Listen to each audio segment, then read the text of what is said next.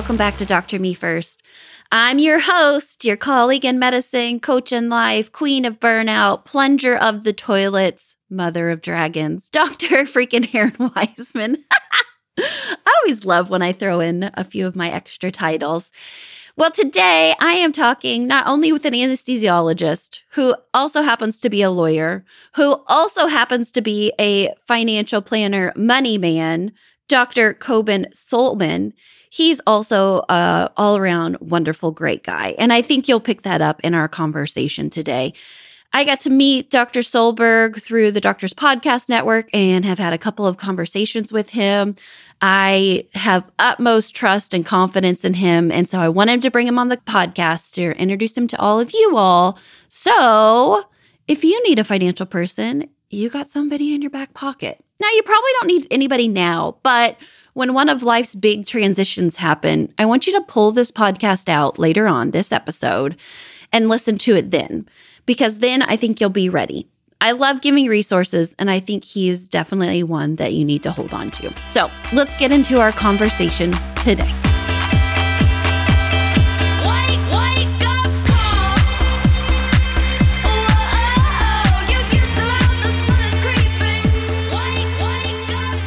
Welcome to the podcast, my fellow doctor friend, Dr. Coben Solberg. It is so great to have you here with me today. Thank you so much, Erin. I'm happy to be here. Yeah, well, tell the people out in podcasting world a little bit about yourself. All right, I'm Coben Solberg. I'm an anesthesiologist currently in private practice in Central Oregon. In the last couple of years, I've opened my own financial planning and business where I work with physicians to help them build their wealth and get clear on their money. Um, and as I say on the website, really what it is is aligning your money with your purpose. And it's to me, it's been the some of the most rewarding and fun work I've got to do in the last couple of years. Yeah, and we met through the Doctors Podcast Network and made that connection and had a really great conversation several weeks ago. And I said, Hey, you need to come on the podcast and really give your story because you got a few extra initials behind your name and you're doing some cool stuff with money. So, talk a little bit about that. Your MDJD. What was that path like for you?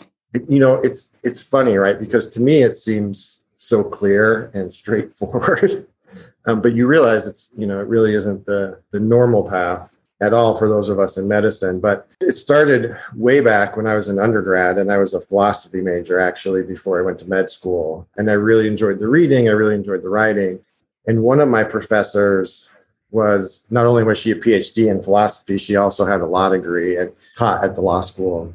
And she knew I was going to med school, but as we talked more and more, she's like, I think you do well in law school, and I think it could bring a lot to what you want to do in medicine in terms of health policy and working with some of the regulatory bodies. And so that was the first glimmer of thinking about doing both degrees.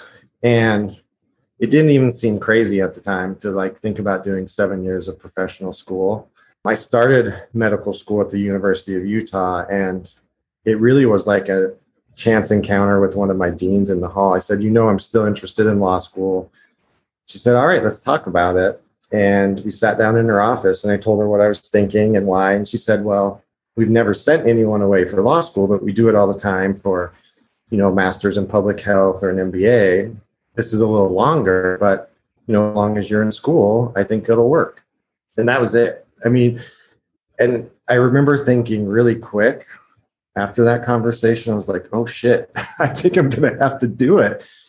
And so, you know, I did all the applications separately for law school as well. And after the second year of med school, took a three year leave of absence and went back to University of Pennsylvania for law school. That's awesome. And then from there, did you then go back and finish up your third and fourth year and then did the residency thing? Yeah, so I moved back to Utah and finished third and fourth year of the clinical and started with a new class. And part of what was so fun is a lot of my uh, my original classmates were now my interns. And so it really helped.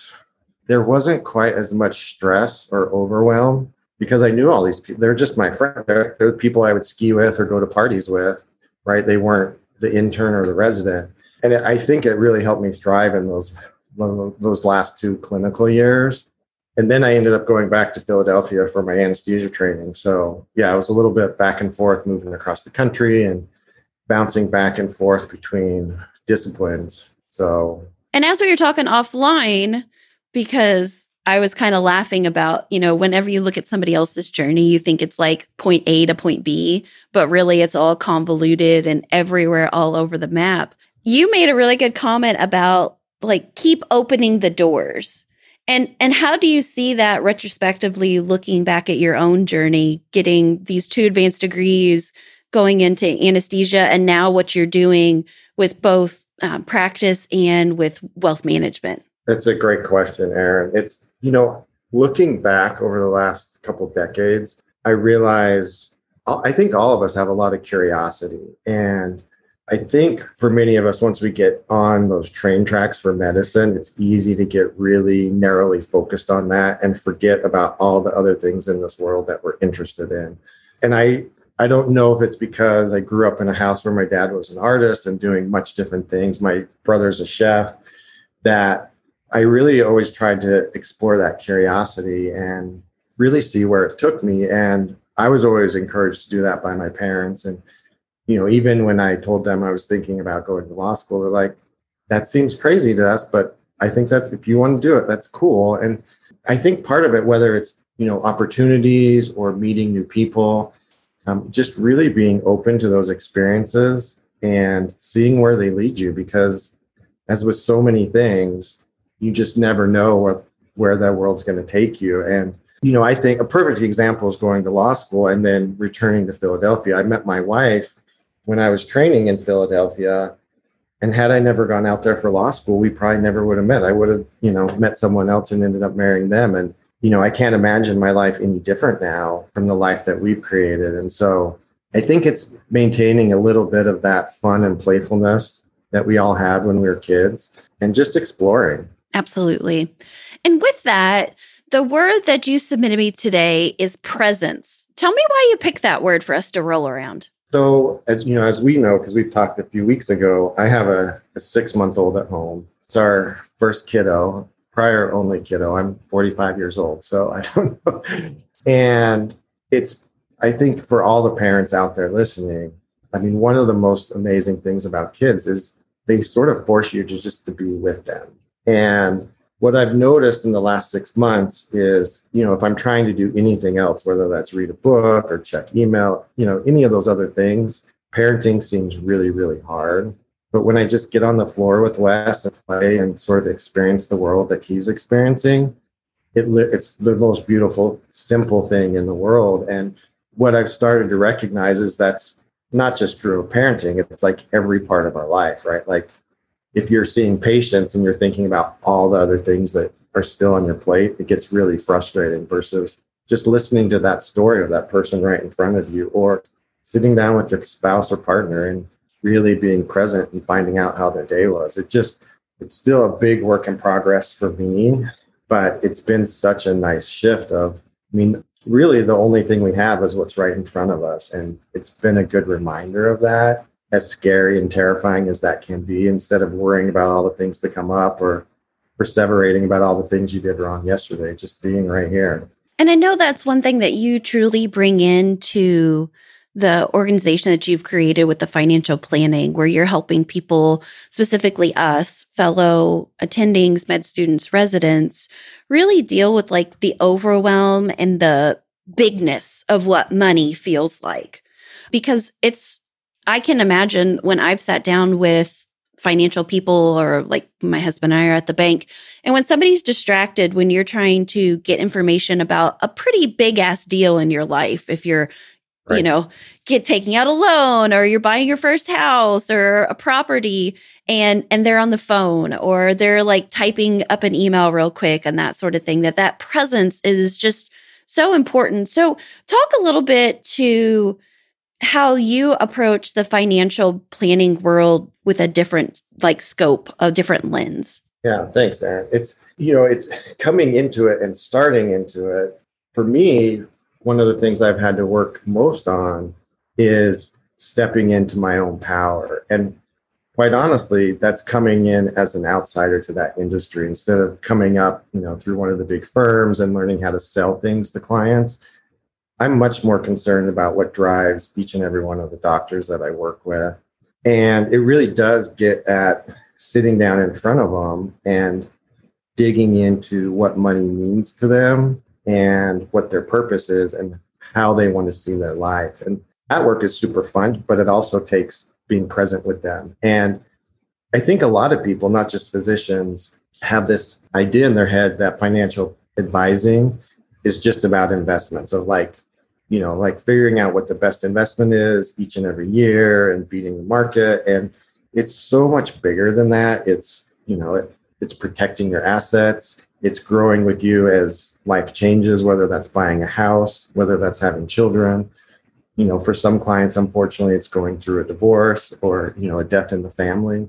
You know it really is growing with you and it's so powerful to be able to sit with someone when they're struggling and just sit with them. You don't have to you don't have to fix it.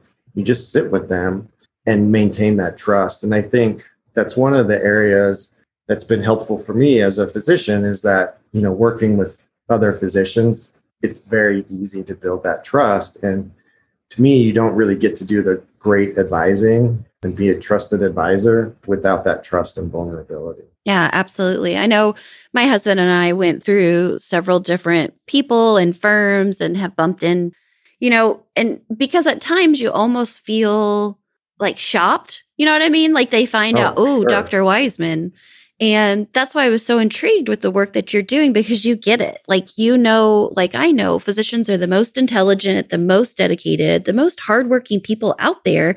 And though the general public views us as like the one percenters, I feel like we work really hard for what we have and we're awfully protective of it. And we don't, we don't want to be gimmicked. We don't want to get, you know, just feel like we're being sold to as far as with that. And so a majority of my listener here are women. I know that when I still go to the bank or go to like a financial institute, they tend to talk to my husband. And so I have to remind them who Dr. Wiseman is in the situation and that I have as much say as my husband does in our relationship. But talk to us female physicians on, you know, what ought we be doing at this point? You know, because there is a lot that we're juggling. We're juggling work, we're juggling home life, we're juggling sometimes kids and aging parents.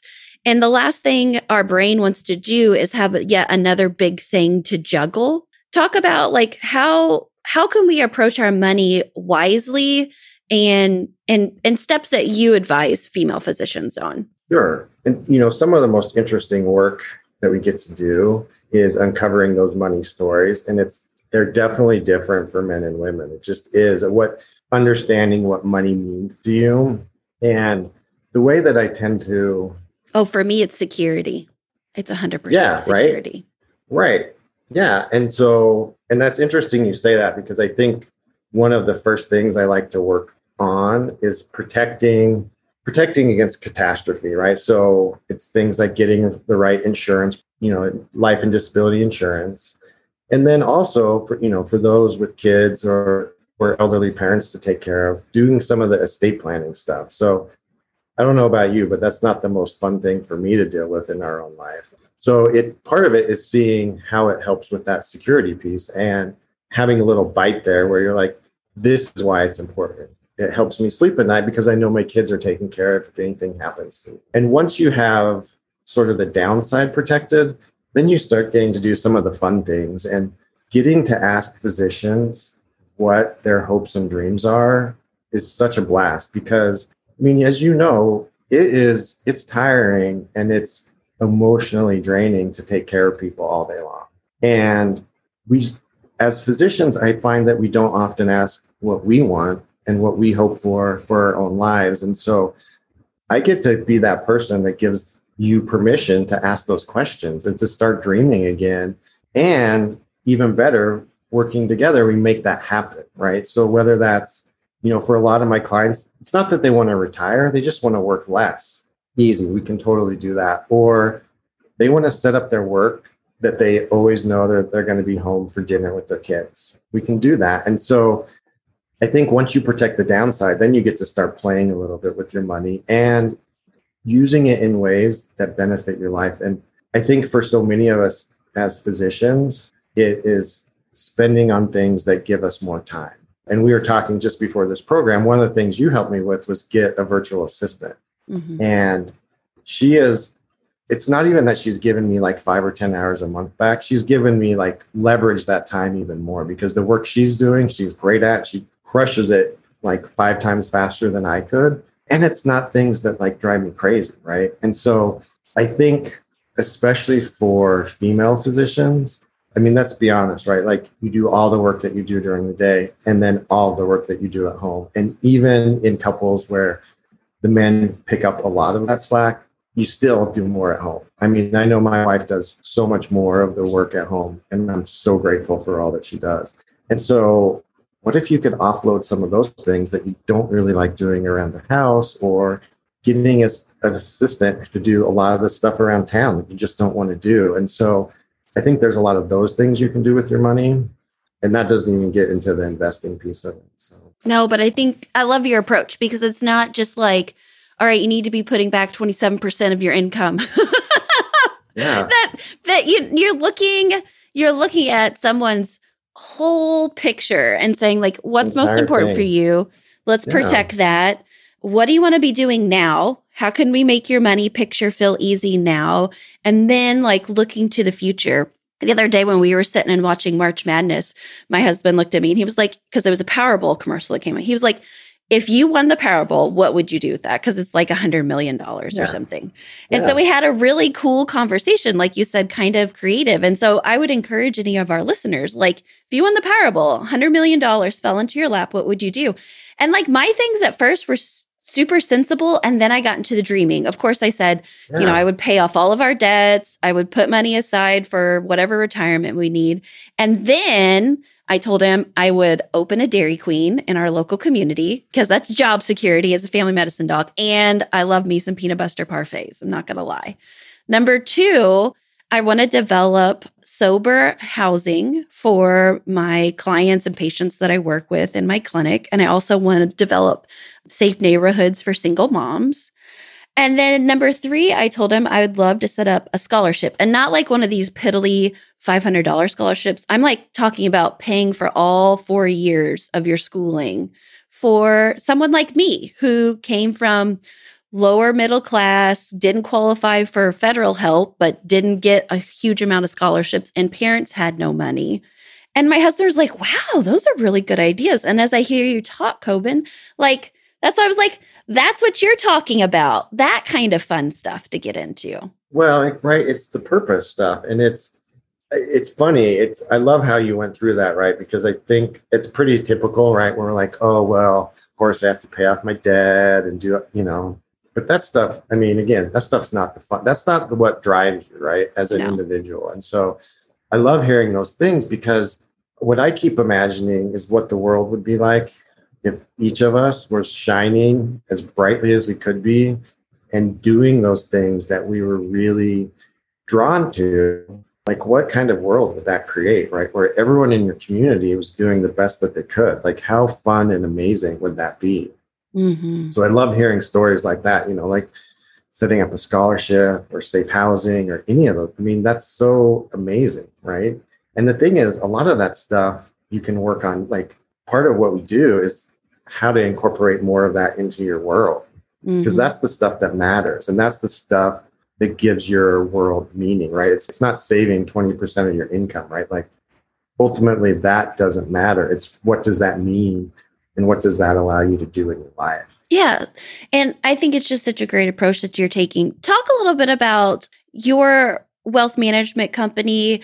Like if somebody is interested like me or one of the listeners to come and work with you or at least like test the waters. Talk about that process sure so my company is called greeley wealth management and it's called greeley because so one of my best friends from med school ryan ferguson he was we started med school together and we quickly became friends because we started skipping uh, microbiology and biochemistry and we'd go mountain biking and skiing instead and you know we we'd ski. I went to med school in, in Utah and we'd ski at Alta. And our absolute favorite run was Greeley. And unfortunately, Ryan passed away a couple of years ago. He had a, he had brain cancer, but he also, more than anyone else, showed me how to live. Where he did the things he was most passionate about every single day. And so, to me, it's a way to honor one of my closest and best friends and show the power of what you can do with money. So, working with me is simple. You you know, you come, we sign up. We you can sign up for like a thirty minute phone call. We can talk about where you're at and where you'd like to be and then work through a process where we gather a lot of your information. You know, I get to do all the heavy lifting. You get to do all the dreaming, which is the fun part. So it's really easy to come to the website, and I know you'll list that at the yeah, end of your. totally in the show notes. I'll have it all there for everybody. But my whole goal, Erin is to make it easy. You know, like sign up, we'll talk. I work with people all over the country. My goal when I set this up was to be virtual and work with physicians um, on their time and make it really, really easy because I think it's uh, it's one of those things that we can spend too much time thinking about and like trying to gather more information and be like, well, that's something I know I need to do, but I don't really want to do. And my goal is to break down as many of those barriers and just get you started today. Yeah. And I love that you bring a compassionate heart into it. And also, I know that you are definitely a man of action as well. And so that people who come to you you go through all the details, you work through all the details, and and you make the action steps easier and not feel so big and not feel so crazy by giving them like, hey, we need to get you life insurance. Here are all the options. Let me explain them to you, and then we'll get you signed up for one. Rather than what I feel like sometimes happens is like, you need to go get yeah. life insurance. and I'm yeah. like, thanks. No, and it's, you know, right now my wife and I are trying to put an estate plan together.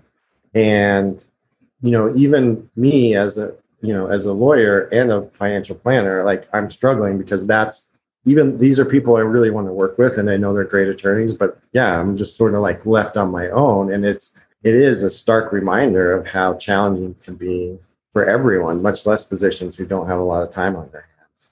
So i'm just so glad to be partnering with you talking about the servicing services that you offer because like you said you're there to empower us as fellow physicians to make our money and our work work towards what we really want and not just the grind and not just the do I have my retirement fully funded, you know, but to really work toward those goals that really make our hearts full. So I just want to thank you so much for that. Thanks for coming on the podcast. I'll share all of your links about greeleywealth.com in the show notes. And and with this last question, if there's somebody out there who is like been like toying around with the thought of it or or they've gone to somebody but they aren't comfortable with the plan or the person they're working with what advice would you have for them? So what i'm trying to build with my own company is i want relationships that are going to last for decades. And i think in order to do that you really need to build trust and vulnerability with both parties you know as an advisor and as a client and a colleague. So even if you don't choose to work with me, I encourage you to find someone who you trust and who you, you really know has your best interest at heart because you know it it doesn't this is not an area that is just another task or another to do. This is one of those things that's so fundamental to creating all those other dreams and all those other possibilities in your life. And so getting that relationship right is really important.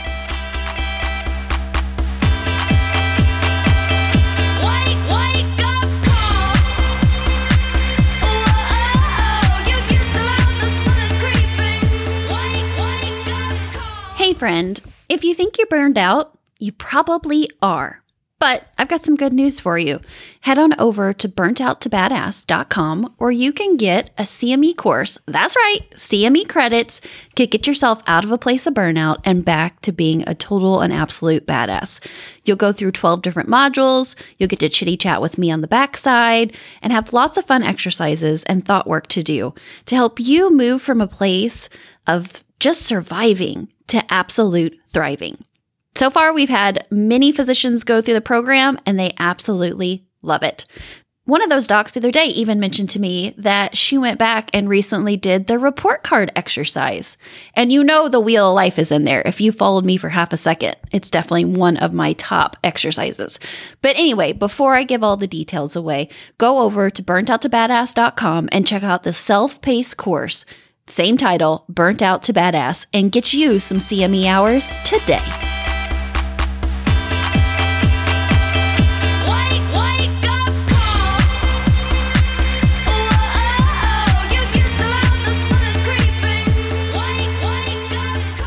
Money has never been easy for me. So, after talking with Coben, it makes my life so much easier knowing that there are good people out there who can help me with a really hard subject, such as money. I walk away from that conversation feeling inspired, knowing that my Dairy Queen restaurant owning potential is really there and that he's a guy that can help me to get there. So thanks, Coben, for that. Guys, it's just been great hanging with you. I hope that you're finding so much value out of Dr. Me First. If you are, drop me an email at hello at burnouttobadass.com. Or if you're in the Badass Slack group, send me a message and let me know. I'm always looking for feedback, be it good, bad, or ugly, and new topics and new people to talk to. So if you've got any of those, hop into my inbox because I would love to hear from you. Plus, I might send you some stickers. So there's always that too. All right, folks. Well, remember your life, your calling, your pulse matters. I'll see ya.